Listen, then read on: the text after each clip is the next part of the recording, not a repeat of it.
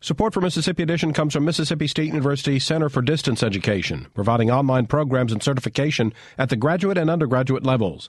Distance at State, even there you're here. More information at distance.msstate.edu. Good morning. It's 8:30 on Thursday, December 7th. I'm Karen Brown and this is Mississippi Edition on MPB Think Radio. On today's show, what Governor Phil Bryant is saying about the threat of protests and absences at the opening of a new museum. Will he uninvite the president? Then, as the state prepares for Saturday's grand opening of the two new museums, it's an audio tour of the Museum of Mississippi History.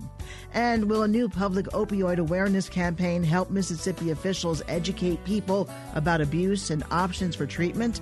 That's all coming up. This is Mississippi Edition on MPB Think Radio.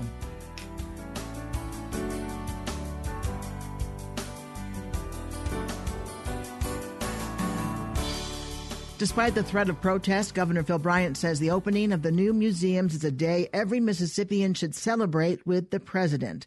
Governor Phil Bryant says he invited President Donald Trump months ago, but the appearance for the grand opening of Mississippi's new history and civil rights museums this Saturday has some groups calling for a cancellation. Others are planning to protest or boycott the event in downtown Jackson. Governor Bryant says the people of Mississippi should put aside political differences and welcome the president. Well, it's just sad. Uh, uh, the President of the United States should be able, and, and we're very thankful that he is, going to come for this historic occasion. This is the celebration of our bicentennials, opening of the History and Civil Rights Museum. It is all right and fitting that a President of the United States would come here and do this. I want the President to see our history. I want him to see the Civil Rights Museum. Um, I know as it touched my heart, it's going to touch the heart of everyone that goes through there. Uh, and, we, we are better than that. We are kinder uh, and, and, more tolerant here in Mississippi than I think perhaps other places. And so let allow the president to come uh, and honor Mississippi with uh, his speech and his presence. When asked his response to requests to ask the president not to come, Governor Bryant says no. Well, that's just not going to happen. Um, it, we are, as I said, very fortunate that the President of the United States is coming to Mississippi. It hasn't happened since the 1990s, and uh, and so we're going to celebrate his presence. I think he is going to have uh, a testimonial speech that day, and it will be a wonderful celebration for all of Mississippians. People should lay aside any political uh, positioning or pandering that they may have this is a day for the President of the United States to come and honor Mississippi, and that's what he intends to do, and I intend to uh, be there with him when he does so. Governor Bryant went on to say he's not concerned about protests detracting from the event. I don't think so. It should add to it. Uh, as we talked about this months ago with representatives of the museum and, and, and how it would be uh, so important to have the President of the United States coming at this opening. We think it's that big. Plus, look at the, quite honestly, the millions upon millions of dollars of advertisement. Uh, people all over the world will say, oh, now we see that they have a wonderful uh, world class uh, civil rights and history museum in Mississippi, and maybe we ought to go there and see that. Uh, that will be of tremendous benefit to the opening of this museum. I, I truly believe that Mississippians uh, are going to come together. We're going to listen to the President of the United States. We're going to allow him to see the history uh, of Mississippi and the civil rights struggle. And, and I think he will be moved by that, and that will be all the better for all of us. Governor Bryant says he believes President Trump will only be in town for a short while. Groups, including the NAACP, say Trump should cancel his appearance and his speech because of his record on civil rights issues. NAACP President Derrick Johnson called Trump's planned attendance an affront to the veterans of the civil rights movement. Dennis Dahmer is the son of Vernon Dahmer Sr., a civil rights leader killed 50 years ago when Ku Klux Klansmen firebombed his family's home and business near Hattiesburg. His father is featured in the Civil Rights Museum. Dahmer, Dahmer says when President Trump confirmed his attendance at the opening of the two museums in Jackson, some family members decided to stay away. Some of us will be there primarily for the purpose of supporting the legacy and the memory of our father, as well as the other martyrs in that museum and the other individuals that are there. But some of my family members have opted not to make the trip. And they have opted to do that because Donald Trump is there and they feel very strongly, like all of us do, that his civil rights record had been good, okay? And they feel it's just an insult for him to come there to that site when you consider the history of Mississippi in the civil rights movement. The governor of Mississippi saw fit to invite him there.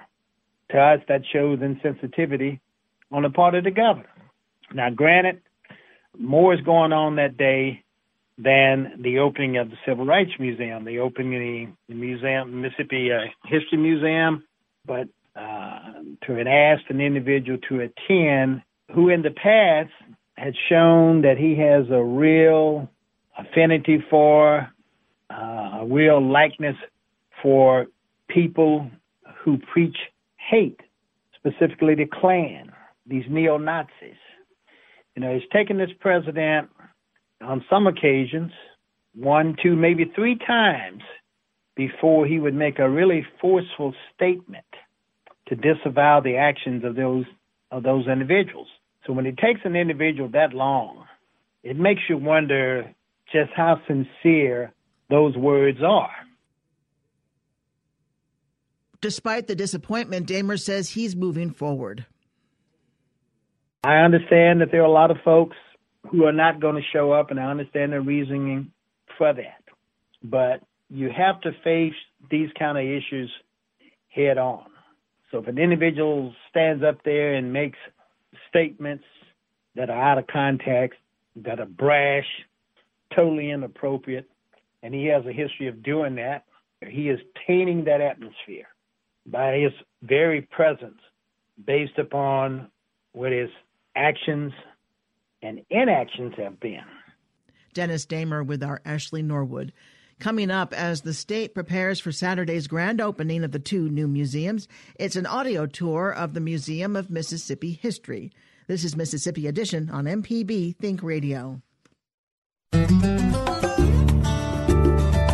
On Creature Comforts, we talk about Mississippi's abundant wildlife with Libby Hartfield, retired director of the Mississippi Museum of Natural Science, and a special guest each week.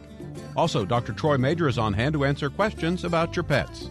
I'm Kevin Farrell. Join us Thursday mornings at 9 with a repeat broadcast Saturday mornings at 6 for Creature Comforts on MPB Think Radio.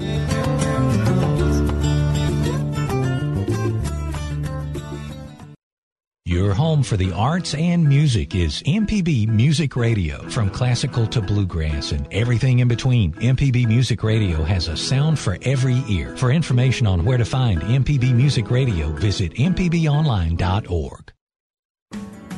This is Mississippi Edition on MPB Think Radio. I'm Karen Brown. Mississippians are gearing up for the opening of two museums showcasing the rich history of the state. The event is poised to bring national attention to the state. With the bicentennial celebration theme, One Mississippi, Many Stories, as the backdrop for this occasion, the Museum of Mississippi History and Mississippi Civil Rights Museum are tasked with presenting 200 years of life. Rachel Myers is director of the Museum of Mississippi History. She tells us how you fit the entire history into one museum. You do it in a huge facility like this, and we do it through stories. So the theme is One Mississippi, Many Stories, where we're using about 1,600 artifacts to tell individual stories of Mississippians and how they define us as a state. You would start with the Choctaw Indians. They were the first ones here. Where did, how far up do you go? Absolutely, we're moving chronologically. So we have about eight chronological galleries and three thematic breakouts. So we start at the very beginning. We start at First Peoples, move us through first contact with Europeans, up through the territorial period, introduction of cotton and slavery, up through the war. And by the time you get to the second floor, you look out, we're kind of going straight through to the 21st century. What is the um, the most the latest thing that you have in the museum? What's the most contemporary thing in the museum? Oh, excellent. Good question. It's definitely some things that represent um, industry. So we have some things from Nissan or some things from Cathead Vodka, um, a local uh, distillery here in, in Jackson. Do you know, you said 1,600 artifacts. Where did they all come from? The department has been collecting artifacts since 1902. So it has been people donating to the state, wanting to take care and showcase Mississippi history. So many of these artifacts were on display in the Old Capitol Museum. Uh, and now that we have such a large facility, many are on display for the very first time. So these are coming from Mississippians. Let's get started. Where do you want to take us first? Let's start at the very beginning. Our first People's Gallery and also our thematic gallery called Enduring Cultures about the contemporary experience of Choctaw and Chickasaw peoples here in Mississippi and in Oklahoma. Go ahead. Now we're at the place where it all began. How many thousands of years ago? Absolutely, 15,000 years ago.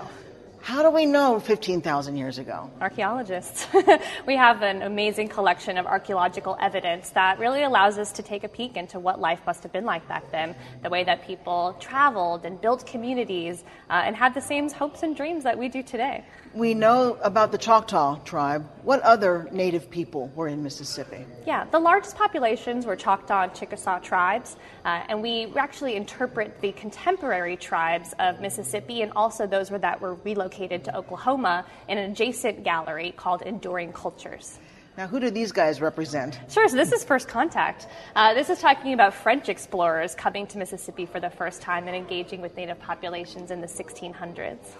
Was there any animosity, any violence between Indians and visitors? Depending on the population. You know, folks that came in and wanted to make the land their own definitely had some adversity. And um, then there were some that came in and, and, wanted to live amongst and learn from native populations. So we tell a variety of those different narratives here in the museum. What else will we see in this section?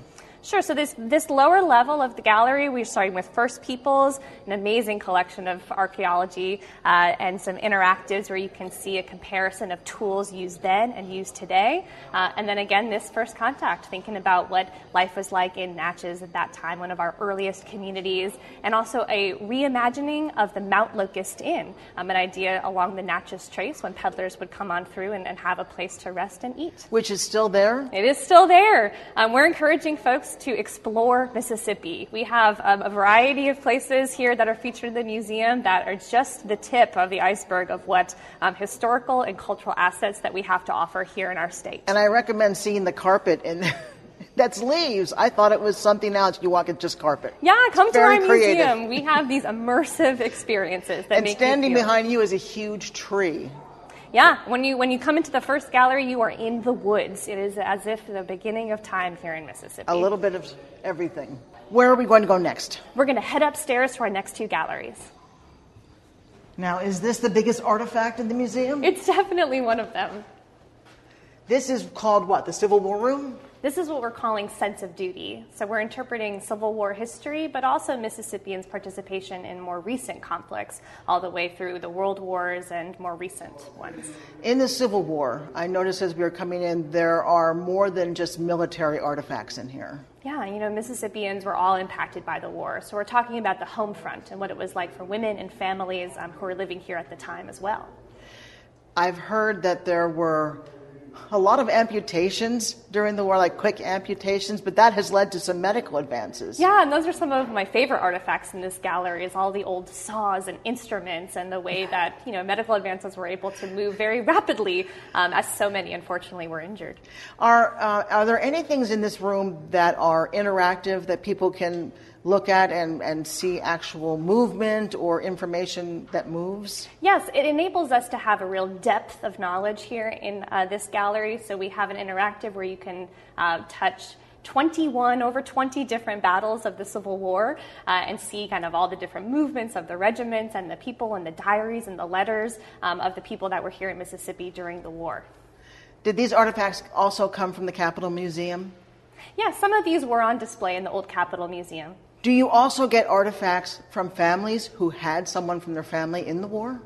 Yes, I mean, you know, the Department of Archives and History has been collecting for many, many years. Uh, 1902 is when they started, so uh, a large part of the collection are from um, Confederates. What else is in here? You said there were other wars, not just the Civil War? Uh, yeah, so the, the Sense of Duty Gallery, we're moving into contemporary conflicts. We have World War I, we have a um, Army machine gun um, from Germany from World War II, uh, moving into Afghanistan and Iraq. contemporary conflicts. I want to point out that there are some last minute touches going on. That's the noise you're hearing behind us. Um, what else in this particular area? In the area that we're standing in yes, right now, again, yes. uh, this is Sense of Duty. We have um, on display a beautiful collection of um, historic flags. Again, talking about each of these groups were carrying on the battlefield. Uh, we also have a collection of Mississippi silver from the USS Mississippi, uh, which is a fan favorite as I've been giving tours around the galleries. Uh, these really beautiful collection of silver that were on each of the ships named after our state. All right, wonderful. Rachel Myers, again, is the director of the museum, and thank you so much for the tour today. Absolutely. Thanks so much for coming. We look forward to having everyone after opening. Don't miss a sneak peek of the Mississippi Civil Rights Museum tomorrow. Coming up, will a new public opioid awareness campaign help Mississippi officials educate people about abuse and options for treatment? This is Mississippi Edition on MPB Think Radio. Black women are three times as likely to die giving birth as white women. Poverty and lack of prenatal care are factors, but so is racism and the unrelenting stress hormones it releases over years. Pregnancy is a big stressor on the body, and a healthy body can adapt to it, but a body that's worn out will have a much harder time. I'm Mary Louise Kelly. That story this afternoon on All Things Considered from NPR News. Today at 4 on MPB Think Radio. This is Mississippi Edition on MPB Think Radio. I'm Karen Brown. Mississippi officials are rolling out a new public awareness campaign to combat the state's opioid crisis. It's called Stand Up Mississippi. The campaign features radio and TV ads and a new website. It's being introduced by a coalition of Mississippi state agencies. Diana Mikula is executive director of the Department of Mental Health. It's a partnership, it's a collaborative effort between the Department of Mental Health, the Department of Public Safety, the Board of Pharmacy, Mississippi Bureau of Narcotics, and uh, the Drug Enforcement Administration. It's a collaborative effort to um, start this initiative called Stand Up Mississippi. We're asking all Mississippians to join us in this partnership as we fight together to end the opioid crisis in Mississippi. I know there have been um, talk for some time about com- coming up with a campaign, some type of awareness approach. What do you hope that this will do?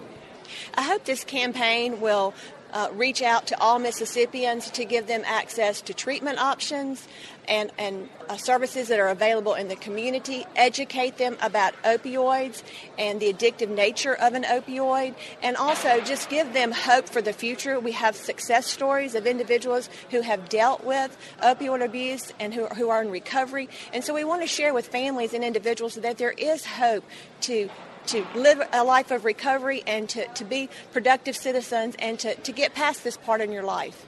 When you talk about treatment, I know that there have been some cuts to mental health. How are you going to help people in that area? Well, we're very fortunate to have a federal grant that is addressing our treatment options. We have a grant where we're spending 80% of that on expanding treatment services through our community mental health centers. So we're really fortunate to have a, a, a grant that we're utilizing, a federal grant to offer services to individuals who need addiction services and treatment. Do you know how much that grant is by any chance? It's $3.6 million, and 80% of that is going to provide treatment services. And what will the rest go for? The rest is going to efforts like today, this um, campaign that we're that we are launching, as well as providing Narcan to law enforcement officers across the state in an effort to save lives. Will there be a hotline that people can call if they're in distress or have a family member in distress? Yes, on the website there is a number for individuals to call who are seeking treatment and need additional resources. So that number is available on the website. How will you know if it's working or not? How will you be able to judge? I think we'll know by looking at the numbers of uh, individuals who are seeking treatment related to opioids and heroin. We'll know by hopefully seeing a decrease in the number of deaths related to heroin overdose. I think we've got good data and we're looking to, to monitor that data to see that we are making a difference. This is an effort that we need all Mississippians to stand up with us to fight this opioid crisis. It is going to take not only law enforcement and healthcare professionals and elected officials, but it's going to take the citizens of Mississippi educating themselves and standing up and saying that we are going to fight this crisis together. Thank you so much for speaking with us. Thank you. As of Thanksgiving, officials say 222 Mississippians have died of drug overdoses, many of them from opioids. John Dowdy is director of the Mississippi Bureau of Narcotics. He tells our Desare Frazier about it. Really excited about the campaign. I think this is going to do a lot in helping educate uh, more Mississippians about the, the problems that we have uh, on, on the opioid epidemic. Uh, it's going to be a great resource tool for people who are needing to find treatment, um, have a one stop shopping basically to find treatment centers, uh, recovery support systems around the state of Mississippi. And uh, right now, you know, as we've been trying to do this year, I think education is, is a continued key to success. I think this campaign is going to help in that process. What do you see as the biggest challenge? Because you've been going around the state doing town hall meetings and talking to people. What is your sense of the challenge? Overwhelming. You know, at this point, uh, we've surpassed our drug overdoses for last year. Uh, about 85, 87% of those are opioid related. Uh, we've had 222 reported to the Bureau of Narcotics through Thanksgiving. Um, I've talked to coroners around the state, and we know that uh, they are waiting on results from other suspicious deaths. I'm afraid that our drug overdose totals this year are going to probably exceed 300. If not, they're going to be very close to it. And that's 300 too many, in my opinion. Um, you know, it, this particular drug crisis that we're dealing with is, unlike any other narcotics uh, crisis that we've ever faced because you have you because you have a legal source of drugs that are coming through the doctors that has resulted in a substantial amount of addiction. But then, then you also have the black market side of it. Um, you know, we've had I think 37 pharmacy burglaries so far this year. They're targeting nothing but the opioids, so they're selling that on the street. We've got counterfeit opioids coming in from the cartels down in in uh, in, in Mexico uh, that are oftentimes nothing more than fentanyl. Um, we're literally being hit from every front, and you know we're doing everything we can at the Bureau of Narcotics, working with our federal uh, county and local partners to, to combat the illegal drug trade. But, you know, right now, uh, you know, we're down 24 agents in the Bureau of Narcotics. Um, I don't even have enough agents currently uh, to put one in every county, you know, so that makes it taxing. I mean, my guys are, are up for the fight. You know, they're doing everything they can and, and working as hard as they can, and, and we're making lots of drug arrests. Um, but you know, it would certainly help if, if we had those additional resources that have that, that we currently are not able to fill. To you know, it just it helps us combat the illegal drug trade more. And um, I understand the budget situation in, in the state, but I mean this this is this is absolutely a crisis that we have got to get an urgency about. Is there anywhere in the country that you've met people who are having success with this that you're looking to model after? You're finding some things that are working. We, I mean, we have found, you know, places where different uh, efforts have been successful. Um, in, in, a lot of states, it's even more overwhelming uh, to them than it is to us, and we're headed that way. Um, but ultimately, I think that you know what we have presented to the governor by way of the uh, the task force proposals is probably one of the most comprehensive uh, programs uh, that we uh, have seen anywhere in the country, and I'm proud what we're what we're doing here in Mississippi in, in that regard. I hope that people will take advantage of the resource that's now being offered to them uh, to help educate themselves on on how how serious this problem is. Thank you so much. Thank you. The website for the campaign is standupms.org. Coming up at 9 o'clock, it's Creature Comforts. At 10, it's Season Pass. And at 11, stay tuned for Southern Remedy. And then join us tomorrow morning at 8.30 for the next Mississippi edition, only on MPB Think Radio.